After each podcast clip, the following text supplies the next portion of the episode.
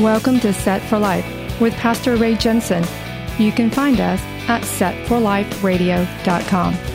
Romans 10:9 says that if you confess with your mouth the Lord Jesus and believe in your heart that God has raised him from the dead, you will be saved.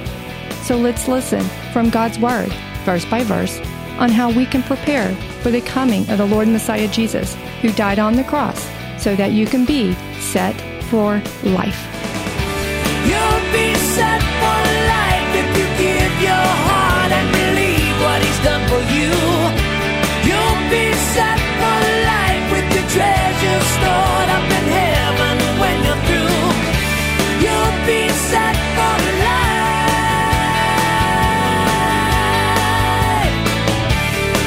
So, James too, uh, he had been talking before about being careful of temptation how, how to avoid temptation and not be in temptation. So, we're going to be in that uh, today, a, a furtherance of what he has to say now here in, in James chapter 2, which is the sin of favoritism.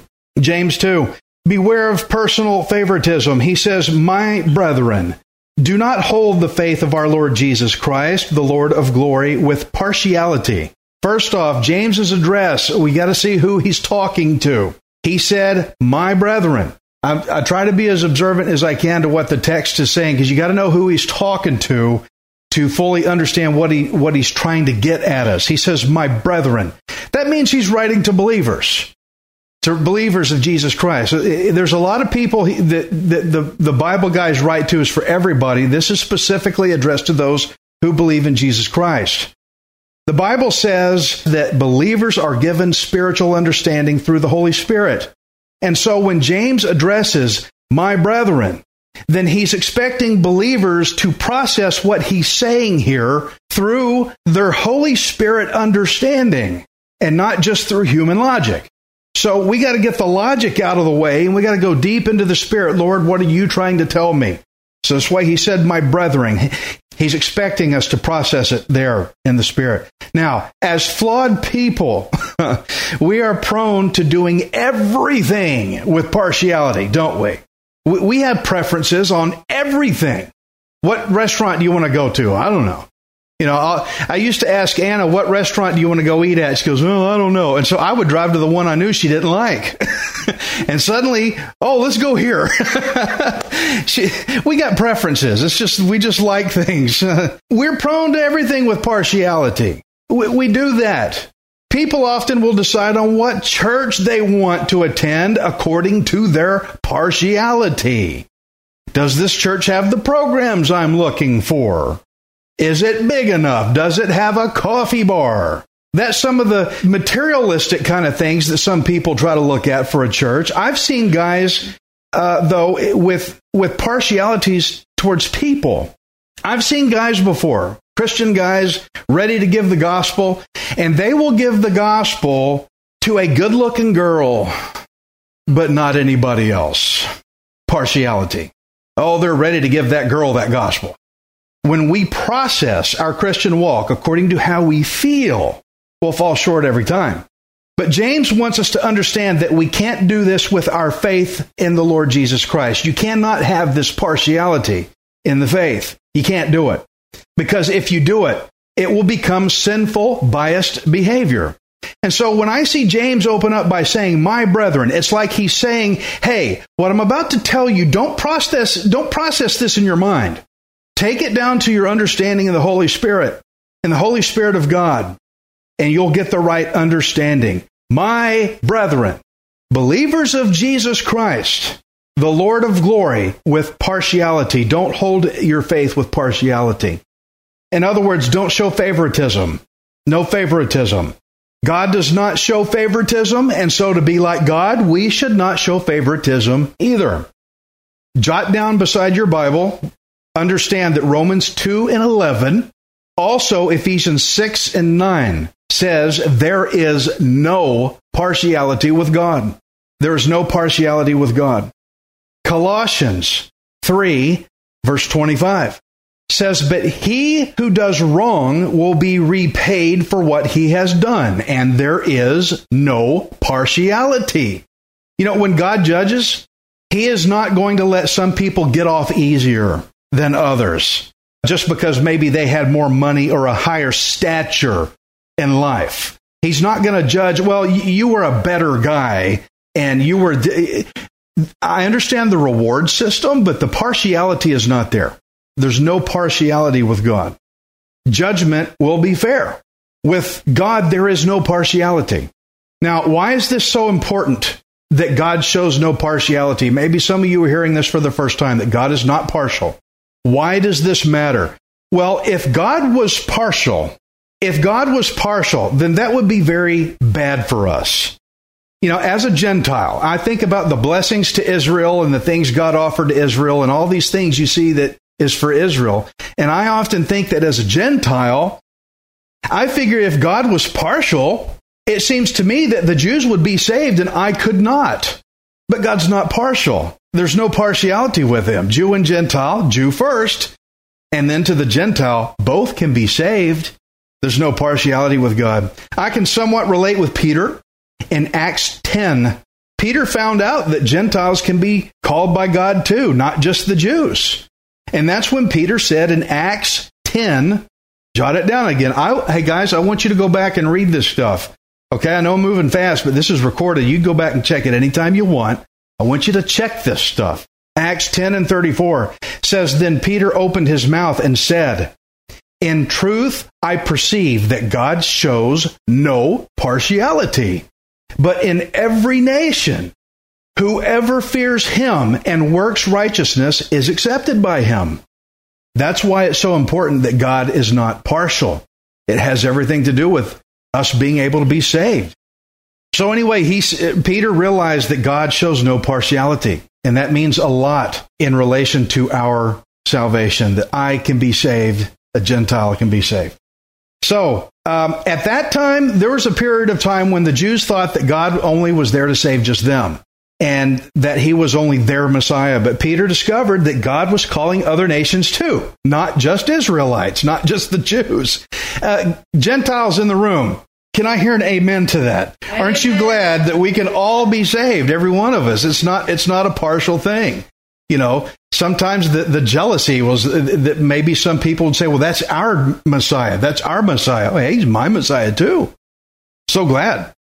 Peter discovered that God was calling other nations too, not just Israelites, not just the Jews. With God, there's no partiality. And I'm very thankful for that because it means I can be saved too. And I'm so thankful that God does not think the way we do. God, thank you that you don't think like me. Isaiah 55 and 8, he says, For my thoughts are not your thoughts, nor are your ways my ways, says the Lord. Now, we're very partial on everything. God is not partial like that. And so, with the Lord being sinless, he has no sin, James has to open up his letter by saying, My brethren. In other words, to my fellow believers in Jesus, you're going to have to listen to the indwelling Holy Spirit to be able to understand this because it's backwards from what you're accustomed to. This is backwards. What James is about to tell us is very different than what we use are accustomed to functioning at. So let's get back into James' words here, but let's go into it with the direction that he's asking us, not by our own logic and our own feelings, but with an understanding of what the Holy Spirit is going to give us. You know, if you're truly saved in Jesus Christ, you will have changed. You can't be the same old that you've always been. There had to be a change in you. You're going to think different. There's going to be things you perceive differently. And that's the Holy Spirit giving you that. So let's go to the Holy Spirit for the understanding of what James is about to tell us. So don't process this, this in your head uh, because a lot of people might get offended at some of this stuff. That's because you're processing it up here. Listen to what the Holy Spirit tells you in your heart. James is addressing believers, my brethren, he says. And so he expects us to draw from Holy Spirit understanding. James 2, verse 2, he gives an example.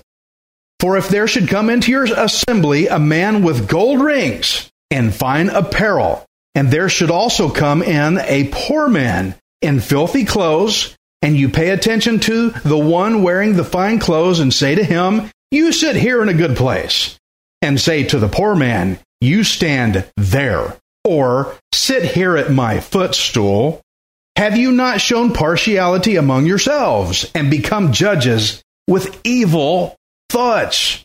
That don't sound good, does it? You're showing partiality depending upon how rich the guy is. You're passing a judgment based on evil thoughts. Okay. Now, this is what I was getting at earlier how people misuse their faith in partiality, such as people I've seen who only share the gospel with those pretty girls, but they won't share the uh, gospel with someone else. Because you know why? It's because their real agenda is they want to get close to that pretty girl. And I'll use the gospel to get close to her. The gospel's not the main point. It's the pretty girl. See the evil thought, the selfish agenda. They're misusing their faith with partiality. People like this will witness to a pretty girl in a heartbeat, but they'll never witness to a poor beggar on the street. It's preferential, it's favoritism, it is partiality, and James said it is evil. You become judges with evil thoughts, he said. Now, while we're on the word judge, because I, I, know what people think about when they hear the word judge, what they hear is don't judge me, don't judge me. And it's always from a negative angle. And I want to touch on something about the word judge real quick because I think we need to understand the word judge to better understand what James is getting at here.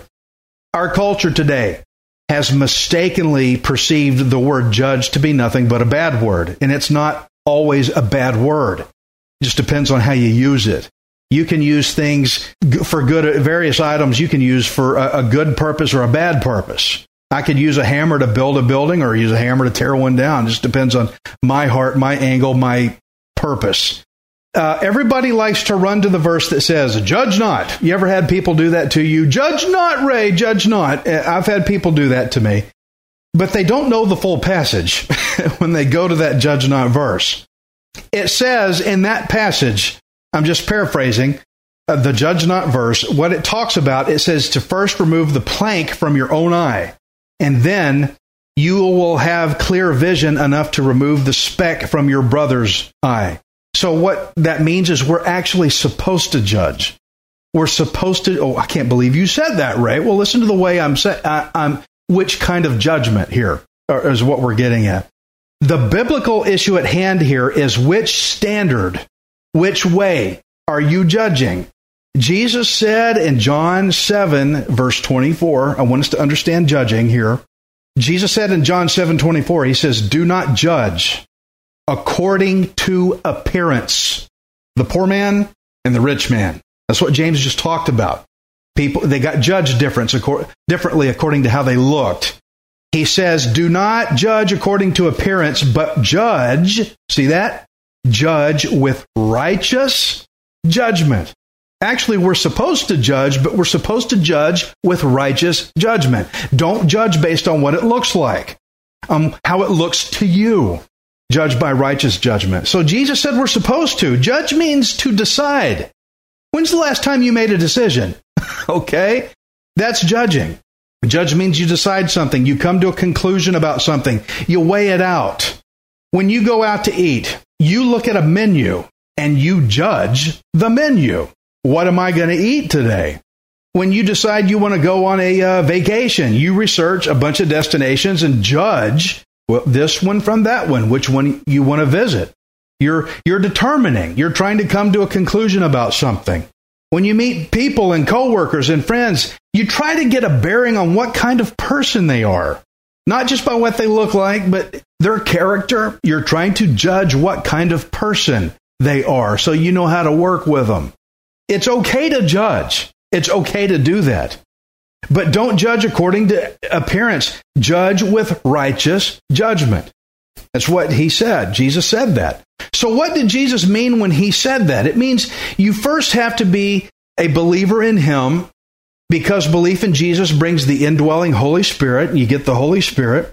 And then you need the Holy Spirit to even be able to know what righteous judgment is, because I know that's the question people have. Well, if it's okay to judge, and I'm supposed to judge by righteous judgment, then what is righteous? You need the Holy Spirit to know what that is, and you need to pray and you need to be in God's Word. that all combines will teach you how to have righteous judgment. 1 Corinthians 2 and 14 says, The natural man does not receive the things of the Spirit of God, for they are foolishness to him, nor can he know them because they are spiritually discerned. Discernment means what's right and what's wrong. Which way? Can't even know it, guys, without the Holy Spirit. Now, this is why James began, I think, by saying, My brethren. He's expecting his audience to go to this Holy Spirit understanding because we got to weed out this bias that we all carry. Guess what, guys? You carry a bias. You really do. We all carry a bias. Even though this world makes us think we're conditioned to not be judgmental and all these things, we all carry a bias. Something has shaped you one way or another. We got to get rid of that. We got to judge righteously. So he said, My brethren, go to the Holy Spirit of God to understand so that you would be able to understand what he's teaching. You've Got to have the Spirit to do that. You've got to be in God's Word. You've got to be reading it. I know a lot of people that have a Bible and they claim to have reverence for the Bible, but they never read it. You got to be in it. You got to breathe, don't you? You got to eat. Well, you got to be in God's Word. You also got to take that in all the time. I know people that they will eat three times a day. And if they miss a meal, oh, they're feeling it, but they haven't eaten spiritually the Word of God for years, and they're starving to death. You got to be in the Word of God. 2 Timothy 3:16 says, "All scripture is given by inspiration of God and is profitable for doctrine, for reproof, for correction, for instruction in righteousness." And so do we judge? Yes, we do.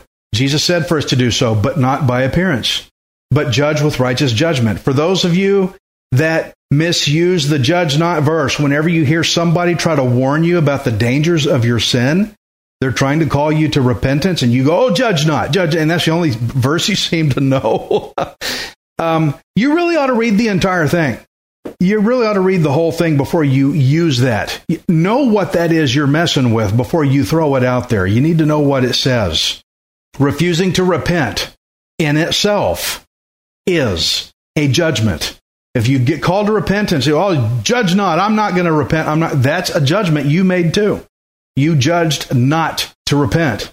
And it is not a righteous judgment when you do that. And so the word judge is so thrown off in most people's understanding. And I just wanted to elaborate real quick about what the, the word judge means because James is telling us how to judge. He's, he's telling us don't use partiality. He's trying to teach us, he's trying to further what it means to judge righteously. Now, look back at James 2, verse 4 again. He said, when, when you show partiality to the rich man over the poor man, you become what? He didn't only say judges. He didn't say you only become a judge. He said you become judges with what? With evil thoughts. Judges with evil thoughts. Jesus said judge, but he said judge righteously. Now, what did James say? He said, when you do this like you did to the poor and rich man, you become judges not righteously with evil thoughts. The evil thoughts is driving the judgment the wrong way. It's, it's driving it to partiality, and you can't have partiality with Christ in your faith. Righteous judgment is what we need. Now, the problem is with most people is that's not how they judge. They judge wrongly, like what James is warning about. They judge with biased, partial, evil thoughts. Most judgments go that way. I, I'm not picking on anybody anywhere in any church, but I've been to places before. They demand you wear the full blown suit and tie to church. I've been there. I'm not wearing a suit and tie. And I've had people tell me I'm disrespecting the Lord. I'm not wearing trashy stuff. I'm not wearing things that, that exposes myself in any improper way. But there are people that will look at you the way you dress and they will judge how you dress, especially if you came into a church now, what was the example we got here with the poor man in the filthy rags? It says he came into the assembly and somebody misjudged him, and James said that was wrong as evil thoughts. Disrespecting God according to dress style, it, it can go too far where it's, I get it. It can go away where it shouldn't be, but it's just not biblical to look at somebody and prejudge preemptively with evil thoughts, strike them out of the way just because that's their clothing they have rich man, poor man. That's the example James gave, guys. That's the one he, he used. According to James 2, a poor person with filthy clothes is just as welcome in the assembly of believers as somebody wearing a three piece suit, the poor man or the rich man. When both of these men walk into the assembly and you treat the rich man with honor, and the poor man, you make him get out of the way. Go sit over here. Go sit at my footstool. But oh, rich man, you take this wonderful place of honor. When you do that, then you have judged according to appearance and not by righteous judgment. If you look at both of these men with righteous judgment, you'll see they're both people that Jesus Christ died for. And I really had to get over this in my life. I really had to get past this this bias because we got certain people groups in our culture today that we look at and we go, "Oh, he or she's one of them." Oh, I can't talk to that person because oh, because of what they do. And then we judge with evil thoughts. Now James is illustrating this the bias issue, the the sinful favoritism that people have when it comes to their own personal opinions about other people. And when you treat the rich man well and the poor man with resentment, then James asks the question in verse 4 as a question Have you not shown partiality among yourselves and become judges with evil thoughts? Now, the reason James is asking it as a question, he didn't say you do become, he's asking, don't, isn't that what you become? Evil thoughts. He's asking. He's a, he wants you to go down and ask the Holy Spirit. Is that what I am when I do that? You you got to realize the Holy Spirit's like, yeah, that's what you are. He's asking you. He's he's getting you to go process process that. Go into the Holy Spirit with the understanding that all believers have, so that we can come up with the affirmative answer that we are guilty of partiality when we judge with evil thoughts. Cut and dried. Now, remember, Jesus said to judge with righteous judgment. Judging with discrimination and prejudice and all these favoritism things, that causes division. That starts division not only out there in the world, but even in the body of Christ. You ever been through a church division? Doesn't feel good, does it? That's what starts it. It's where people start pressing a bias of favoritism within the church. James 2 and 5. He says, Listen, my beloved brethren. Oh, look who he's addressing again. Listen, my beloved brethren. Has God not chosen the poor of this world to be rich in faith and heirs of the kingdom which he promised to those who love him? But you have dishonored the poor man. Do not the rich oppress you and drag you into the courts? Do they not blaspheme that noble name by which you are called? Wow. Again, James is begging for the ears of believers. Listen, my brethren, he says. You know he's not meaning Jews when he sees brethren because there's been times before when somebody said brethren and they meant Jewish people. But I know that he means everybody, Jew and Gentile, believers, because he's talking about no partiality. Okay? So he means all believers in Messiah Jesus. No partiality. This so this word brethren means believers of Jesus, he asks. Listen.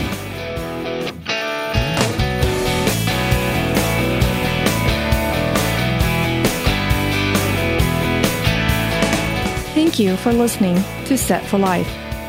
We hope you can join us next time, unless Jesus returns for us first. Set for Life is the radio ministry of Pastor Ray Jensen.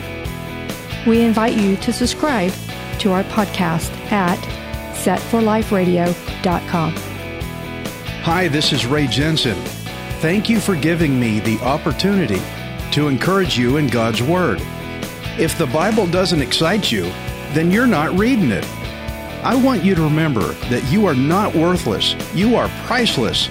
Messiah Jesus died on the cross to redeem you so that you can be set for life. You'll be set for life. You'll have all you need. Just receive with a willing heart. You'll be set